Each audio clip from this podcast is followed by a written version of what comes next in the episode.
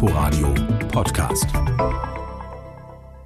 Es ist früh um halb sechs, die Sonne geht gerade glutrot am Horizont auf. Die Nacht war frostig, noch liegt Reif auf den Wiesen. Vor der Unterkunft der polnischen Erntehelfer, einer Baracke mitten auf dem Hof der Genossenschaft, steht ein Mann und raucht. Drin machen sich alle fertig für den Tag auf dem Spargelfeld. Morgen. Morgen, morgen. Ja, die sind alle noch aufgerufen. Ja, kann ich aber jetzt. Jens Schniese ist der Gemüsechef in Dürrenhofe. Einen Blick über den gefliesten Flur hinaus in die Zimmer der Arbeiter lässt er nicht zu, aber Platz gebe es genügend in der Unterkunft, versichert er. Die ist für 52 Leute, aber so viel brauchen wir gar nicht für die Spargelernte.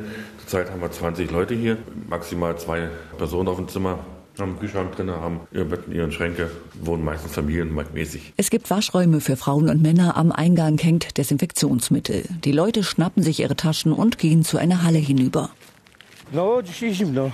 Koło 4 stopni miało być. Byliśmy na siódmą rano, ale od dzisiaj na szóstą. Kalt ist es, sagt Bogdan. Minus vier Grad. Ausgerechnet ab heute fangen sie um sechs statt um sieben an. Die Frauen und Männer nehmen ihre Spargelspinne, ein Metallgerät auf Rädern, das per Akku betrieben wird und bei der Ernte hilft. Das Tor wird aufgemacht. Alexander, der polnische Vorarbeiter, scannt die Namen ein. Damit läuft die Zeit für den Arbeitstag auf dem Feld gleich gegenüber auf der anderen Straßenseite.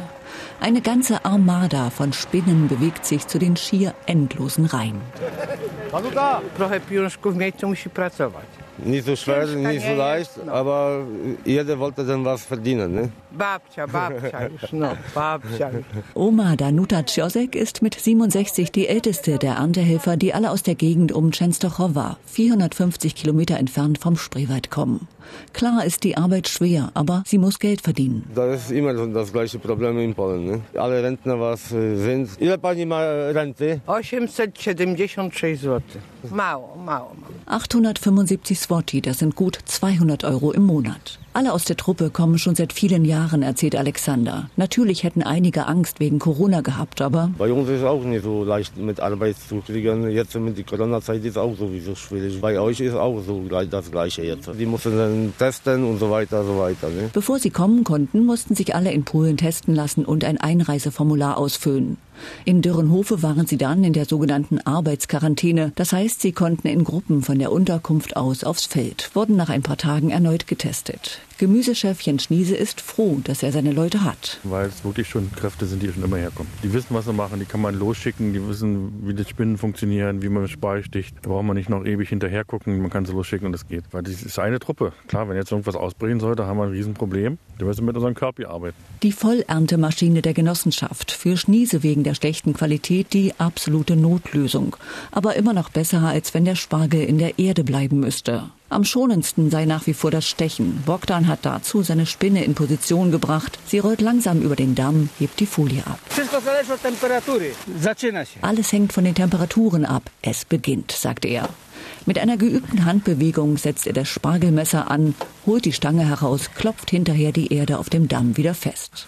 Uwe Schiebahn, der Chef der Genossenschaft, der nach der Frostnacht vorbeischaut, ist zufrieden. Ja, na klar, es geht ja voll los.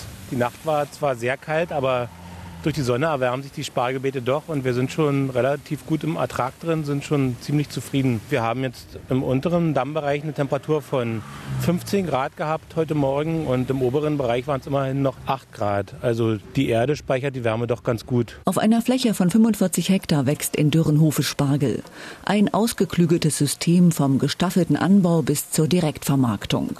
Ohne Arbeitskräfte funktioniert das nicht. Im Grunde ist ganz einfach. Wenn ich den Leuten nicht die Bedingungen biete, die sie sich vorstellen, dann sind die weg oder kommen im nächsten Jahr nicht wieder. Also muss ich gucken, dass ich die Bedingungen so ausrichte, dass ich die Arbeitskräfte behalte. Und, und wenn es eben optimale Bedingungen sind, der Spargel super wächst, dann sind die Verdienstmöglichkeiten schon extrem. Also wer wirklich flink ist, die haben dann schon 16, 17 Euro, 18 Euro die Stunde. Über die Leistung natürlich. Dazu müssen sie allerdings über 300 Kilo am Tag stechen.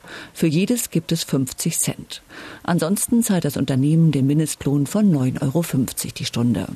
Und es versichert alle Erntehelfer während der gesamten Saison, auch wenn sie aktuell 102 Tage sozialversicherungsfrei arbeiten könnten. Doch mit dieser Regelung habe man schlechte Erfahrungen bei Kontrollen gemacht. Am Ende fällt es dem Unternehmer auf die Füße und wir werden in die Pflicht genommen. Jetzt beißen wir den sauren Apfel und bezahlen das Geld und sind da aber bei so einer Kontrolle eben sorgenfrei. Das ist aber ein hoher Preis, den wir bezahlen. Wahnsinnig teuer. Und die Sinnfrage stellt sich eben manchmal auch, weil sie sind zum Beispiel auch Arbeitslosen versichert. Man kann aber sagen, dass in Deutschland nicht arbeitslos werden. Auch bei einigen Polen gäbe es lange Gesichter, wenn sie sehen, was nach dem Abzug von Kranken, Renten und Arbeitslosenversicherung übrig bleibt. Sie sparen, wo es geht.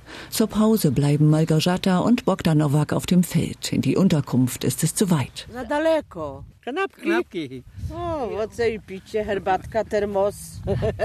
Sie essen Stullen und trinken Tee aus der Thermoskanne.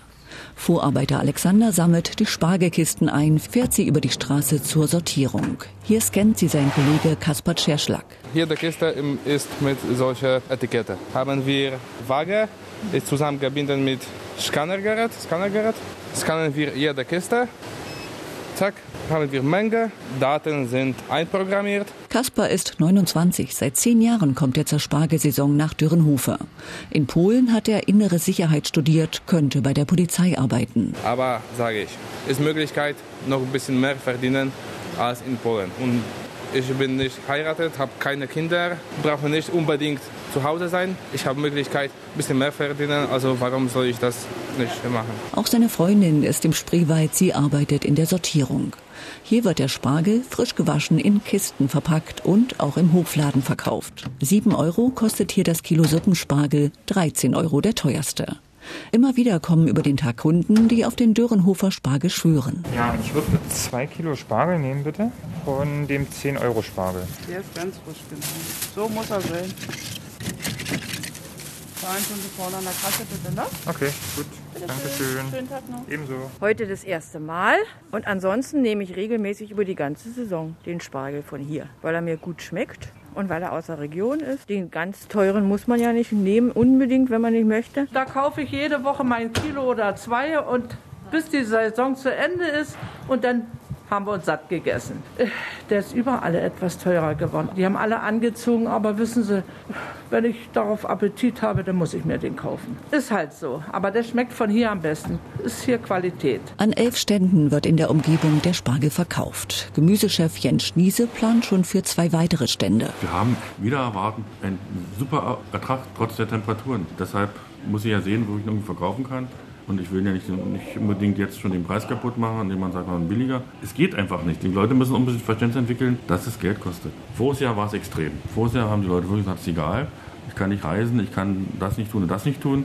Da haben sie mehr Wert aufs Essen gelegt. Es gibt noch einige, die noch so denken. Es gibt auch einige, denen das Geld knapp wird. Ein Jahr lang Kurzarbeit hinterlässt Spuren. Spargel ist was Besonderes, sollte es auch bleiben und nicht eine Ramschware. Und daran arbeiten wir, auch an der Qualität. Dadurch haben wir einfach einen guten Ruf, ja. Den wollen wir uns nicht versauen. Der Verkauf an den Ständen habe im letzten Jahr den Ausfall durch Corona in der Gastronomie voll ausgeglichen.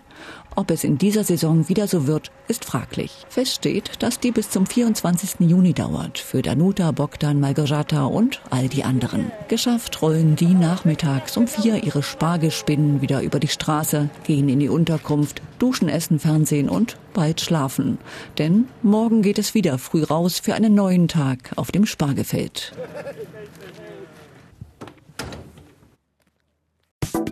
Inforadio Podcast.